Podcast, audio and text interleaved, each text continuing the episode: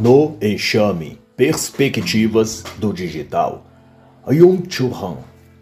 Esta é uma análise literária e não reproduz necessariamente as opiniões ou pontos de vista do autor.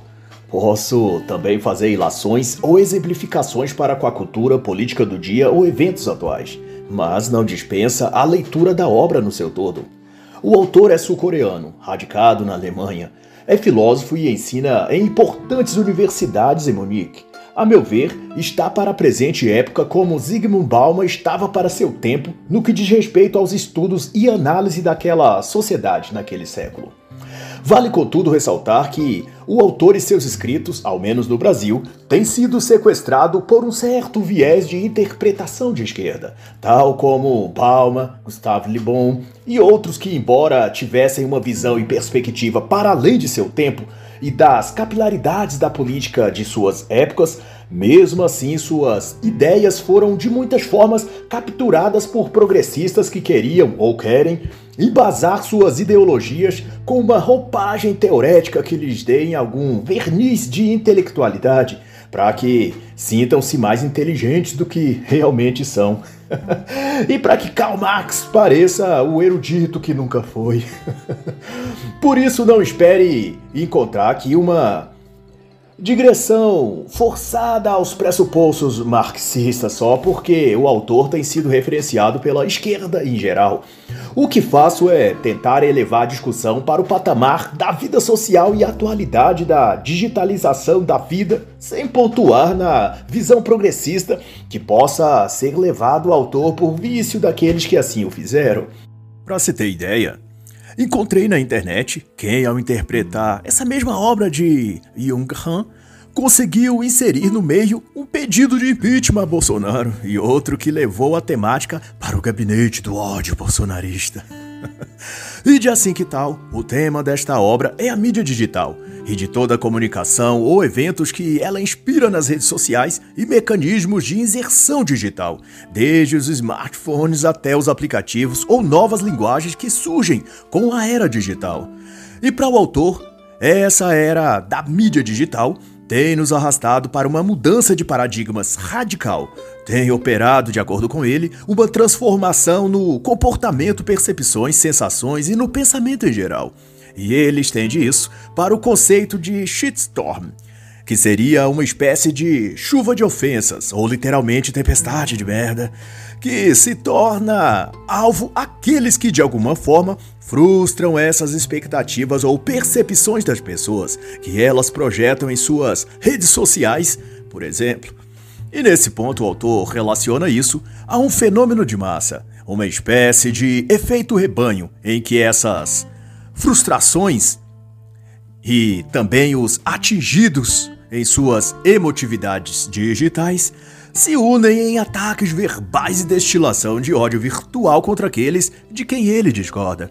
Todavia, apesar disso, essa massa de beligerantes virtuais não agem ou se comportam necessariamente como um conjunto. Por isso, Yung Chu Han usa o termo enxame digital para defini-los, porque são um aglomerado, mas não estão unidos por ideais ou metas, mas apenas são afetados pela mesma cegueira e estupidez. São um enxame de criaturas individualizadas, cada qual absorvida em seu mundo digital particular, que por reflexo às vezes manifestam idiosincrasias comuns com os outros do mesmo enxame.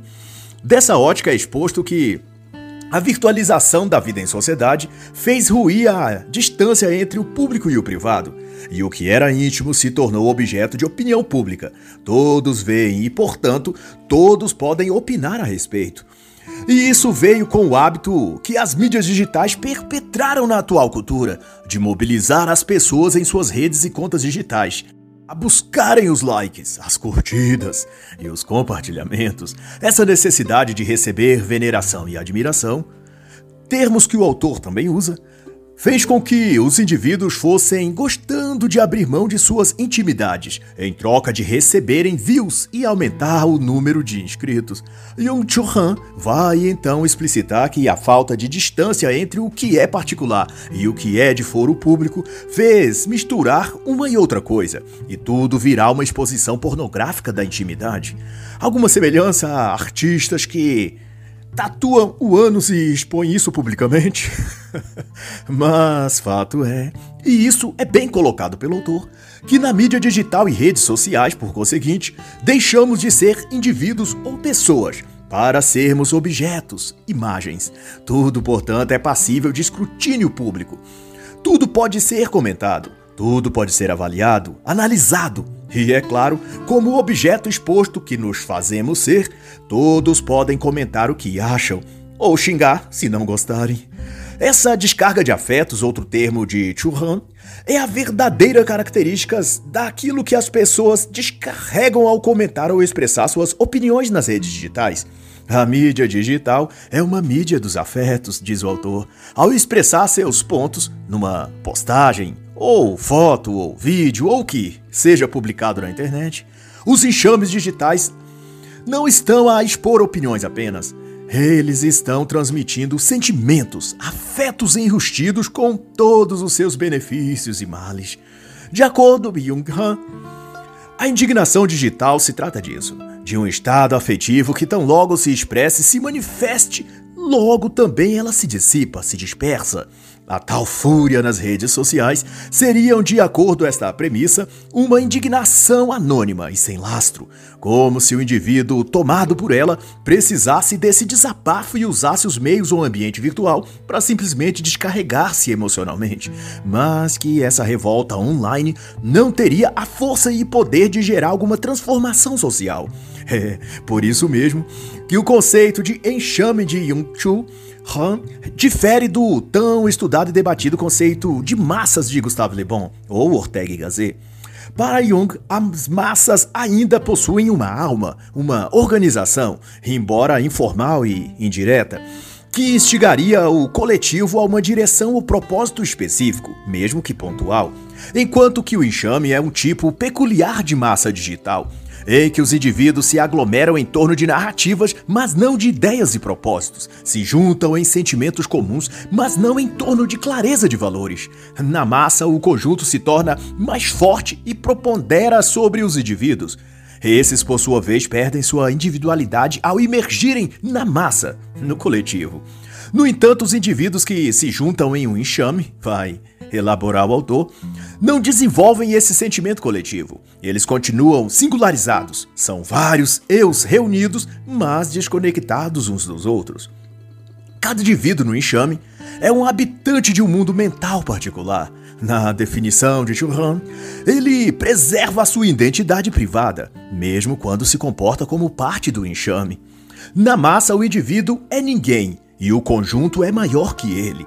No enxame digital, por sua vez, o indivíduo é alguém e ele, particularmente, é maior que todo o conjunto. No enxame, cada indivíduo luta para se afirmar e cada um compete por atenção. O ninguém do meio do enxame reivindica toda a atenção para si. E de novo entra aqui uma ponderação, minha, é claro, e não do autor, a exibição das pessoas em videozinhos fazendo macaquices em TikTok, Kawaii, tem a ver com isso? Com a busca por afirmação social, por essa visibilidade digital? E os apelos por views, por likes, compartilhamentos? Será que isso não se refere também à vaidade de um alguém visto apesar de imerso no coletivo digital? Alguém que deseja ser visto? Imagina a abelhinha no enxame cada uma tentando mostrar que sua listrinha marrom é mais bonitinha que a da abelhinha ao seu lado. e não é assim mesmo? Quantas abelhinhas você não viu nessa internet tatuando lugares íntimos pra ser mais vista que as outras? Quantos abelhudos também ferroando o governo depois de beber o mel da colmeia, só para ser mais destacadinho e garantir visibilidade nas mídias, nos jornais, nos grupos políticos opositores. Só não esquece que a abelha, depois de ferroar a vítima, a vítima se cura e fica bem depois, mas a abelhinha agressora costuma morrer depois de dar a picada.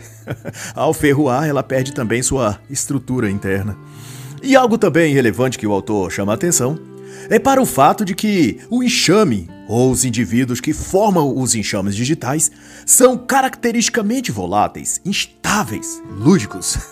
é o termo que o autor usa, sendo distinguido por sua inclinação ao espetáculo, aquilo que é carnavalesco, dada curtições efêmeras, constitui o paradigma elementar dessa cultura da digitalização das pessoas, onde suas mentes são imergidas no ambiente virtual de modo a roubar delas sua capacidade intelectual, sua vontade moral e toda sua vocação transcendente.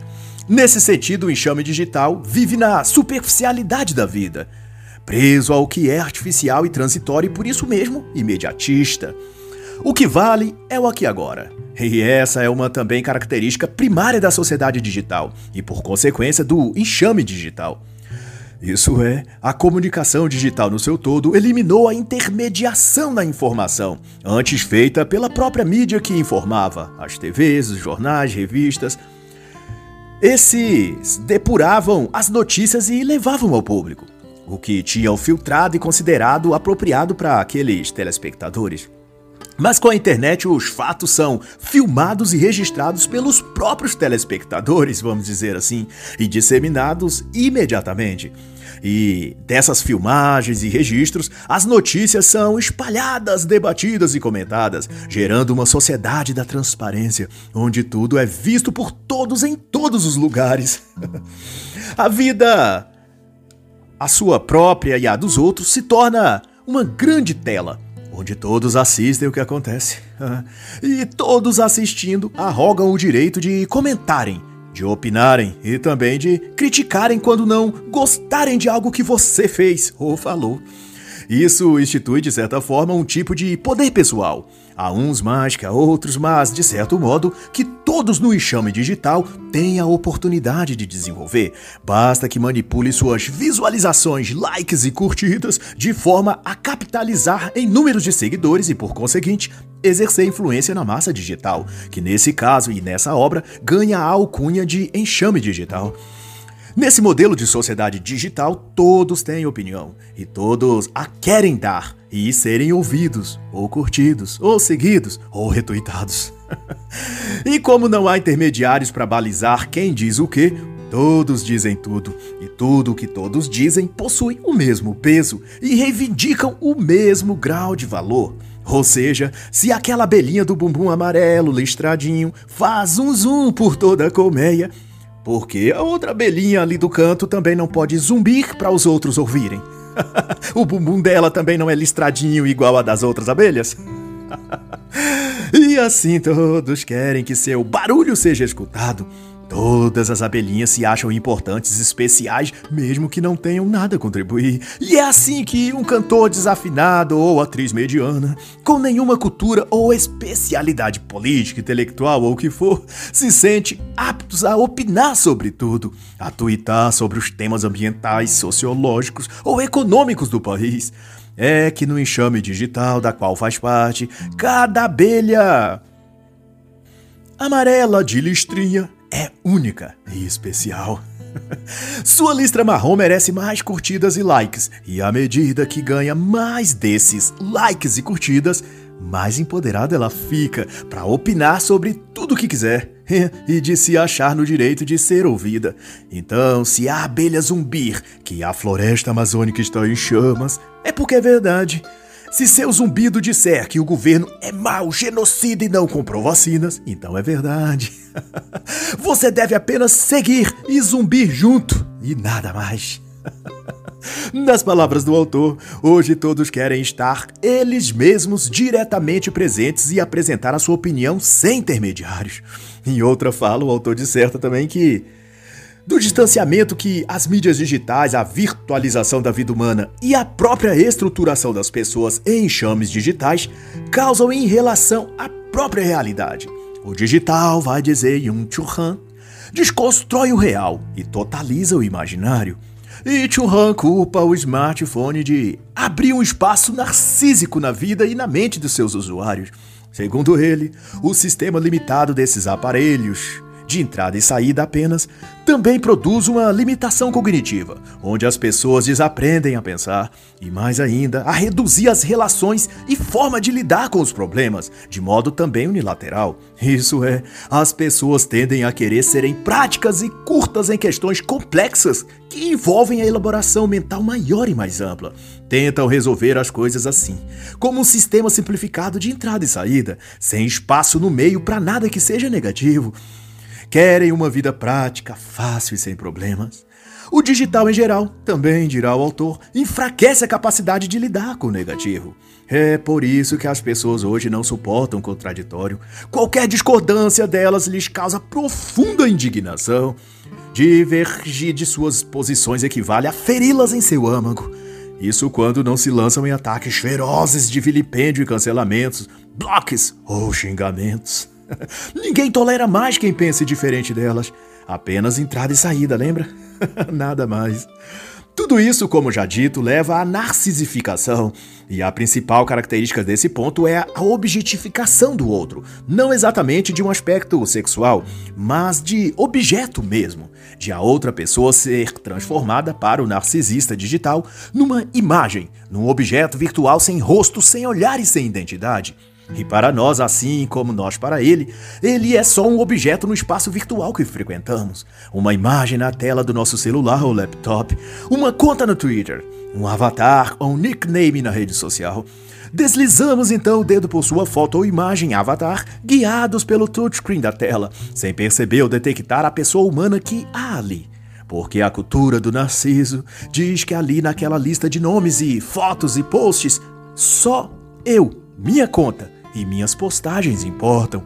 Todo o resto são meios de eu conseguir mais status, mais views, mais likes, mais curtidas.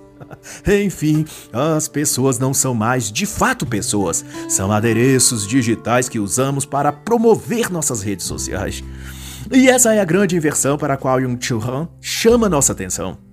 De que nos virtualizamos para nos escondermos daquilo que somos realmente, que nos mostramos nas redes e meios digitais para que não tenhamos que mostrar quem somos em carne e osso e defeitos.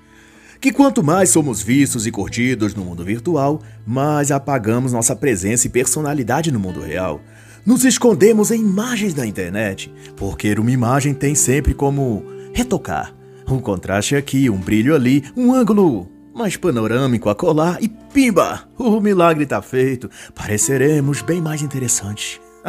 Pareceremos melhores, mais agradáveis, mais aceitáveis para o resto do enxame.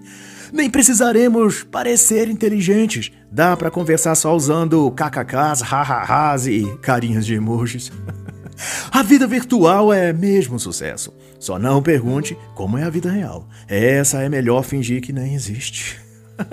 Churran chama então de fuga na imagem e remete ao processo em que as imagens que postamos nos meios digitais, sejam fotos, memes, imagens de coisas ou lugares, não são apenas figuras, mas a tentativa e busca de reproduzir um estado de espírito que buscamos na vida virtual, em que aquelas imagens representem, de algum modo, a evolução que tentamos ter ou parecer que temos. É por isso que cada figura, imagem ou fotografia que postamos tem de ser mais vivas, mais bonitas e mais felizes e melhores do que é a realidade. É a vida invertida, a vida através do espelho. Isso é a vida virtual, um grande mundo invertido, o mundo da Alice. Um país das maravilhas onde nada é maravilhoso de verdade. É só brincadeirinha, faz de conta. E na esteira disso é dito que as fotos, imagens e posts ideais e belas visam projetar uma realidade substitutiva, que, grosso modo, é também uma tentativa de banir o mal, o que há de ruim e negativo na vida real. E o que isso gera ao final? Pessoas infantis é a resposta. Indivíduos infantilizados, sem presença, sem consistência e sem consciência de como viver uma vida de adulto. E é dentro desse preposto que Jung Chu Han também elabora a tese de que todos esses processos, a infantilização gerada pela virtualização massificada, a objetificação dos indivíduos em imagens digitais e a consolidação delas em chames digitais, tudo isso em conjunto culmina para um estado de ser em que o autor define como o não ser, ou o não coisa, o não lugar, o não estar que se traduz em a busca por uma espécie de viver metafísico, onde se procura lidar apenas com informações e não com coisas materiais. Tudo que demanda ter, de agir, de resolver, de lidar concretamente no mundo real e material, tende a ser rejeitado em favor de uma espécie de vida imaterial, holográfica, virtual, melhor dizendo e absorvido por quanto nessa virtualidade da vida, a tendência é perdermos por completo a conexão com o que é real e verdadeiro. E isso vale sobretudo para os sentimentos. E, em breve, é provável que o digital absolutize toda a existência e tudo, absolutamente tudo, venha a ser holográfico, simulado, metaversizado. e como, pois, tudo que é virtualizado é também compartilhado, logo a vida humana é toda também compartilhada, fotografada, legendada e postada nas redes sociais, à espera daí de recebermos likes e curtidas. Esse fenômeno, pois, no dizer do autor, adentra aquilo que ele chama de sociedade da transparência, e que é tema de um livro específico dele. Mas como os conceitos de Jung Chu Han se conectam e lhe não deixa de fazer aqui algumas ponderações. E vai dizer que a transparência é o procedimento basilar da era digital, a essência de uma cultura e sociedade que quer sua intimidade vista e acessada por todos, onde ninguém quer mais o que é exclusivo e pessoal. Ao invés, a luta é para tudo o que lhe diz respeito ser visualizado, conhecido, comentado e compartilhado pelo máximo de pessoas nas redes sociais. A transparência é a nova essência da vida, dirá o autor. E na contrapartida disso, as relações humanas perdem também, por consequência, sua característica humana em que todos, de certa forma, se tornam máquinas digitais à procura de alimento. E o tipo de alimento que máquinas digitais consomem é a informação. E informação é tudo aquilo que pode proporcionar à máquina views, curtidas, compartilhamentos, no loop sem fim.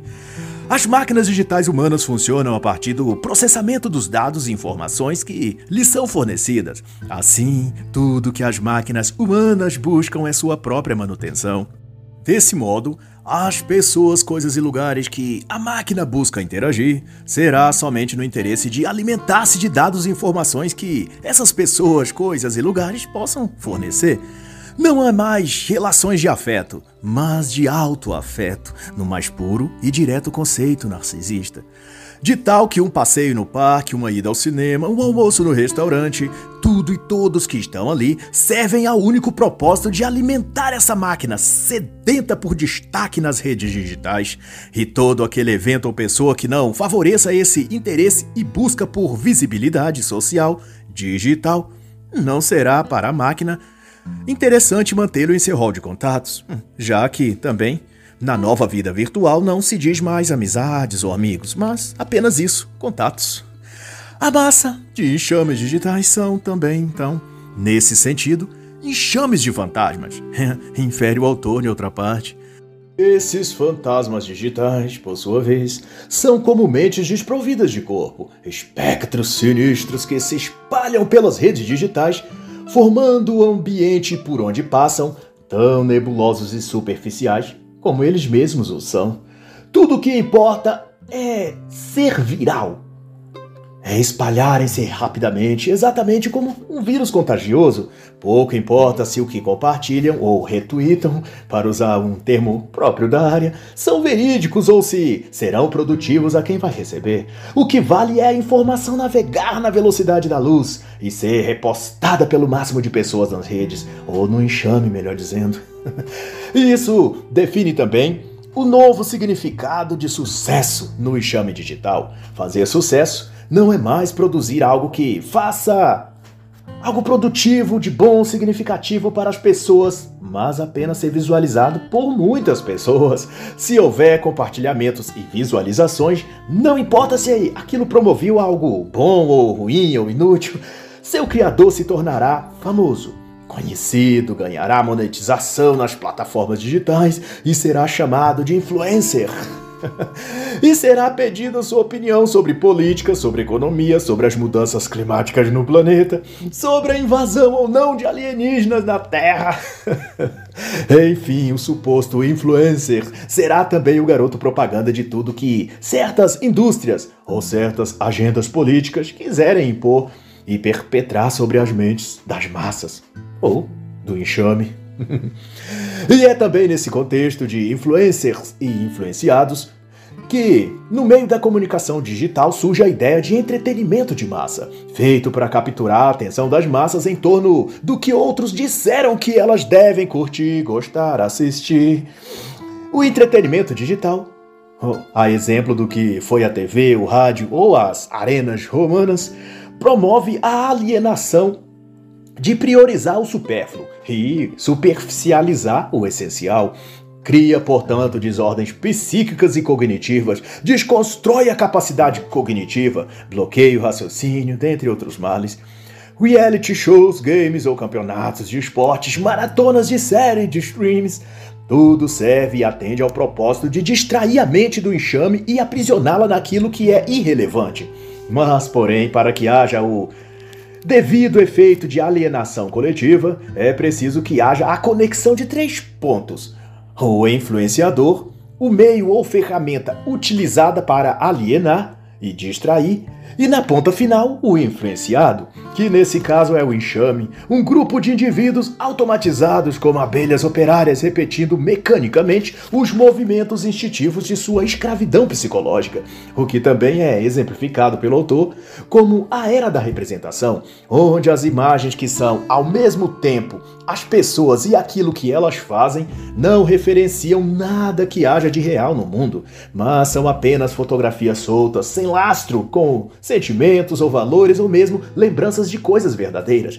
Por exemplo, ao fotografar com seu iPhone de alta definição o almoço naquele restaurante fino, apesar dos sorrisos de todos à mesa, aquele não será necessariamente um momento marcante para nenhum deles. A imagem retocada e destacada com emojis e legenda nas redes sociais não passará de mais um arquivo digital ocupando depois espaço na memória do celular e na linha do tempo do Facebook. Ninguém ali vai sequer lembrar dali a um mês por aquilo não ser o registro de um momento sentimental, mas apenas um momento representativo. É a sociedade da representação. Ninguém tem o que transmitir, apenas o que mostrar: os sapatos, as roupas, a comida cara ou lugar fino e chique. Mas não há, fora isso, algo que marque a vida daquelas pessoas. Nenhuma conversa maravilhosa e repleta de sabedoria para a vida. Nenhuma troca de olhares verdadeiros e estimulantes. Nenhuma risada gostosa espontânea. Nada! Absolutamente nada que possa fixar no tempo e na memória que aquilo ali foi um grande e relevante momento de suas vidas. é só representação, como o autor diz.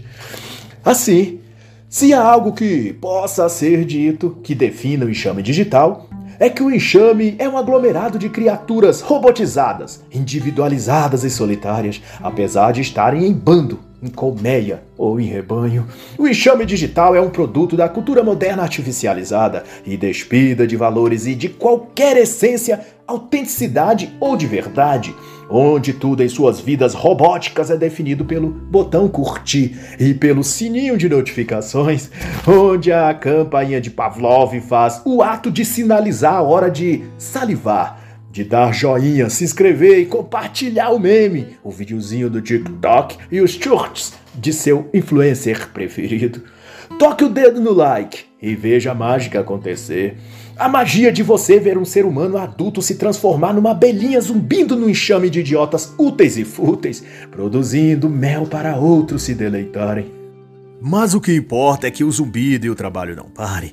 Enquanto estiverem zumbindo é porque estão trabalhando e se distraindo. O importante é que esse zumbido tenha o mesmo ritmo, a mesma batida, o mesmo tom. De preferência, um tom que seja cantado por Anitta ou alguém assim.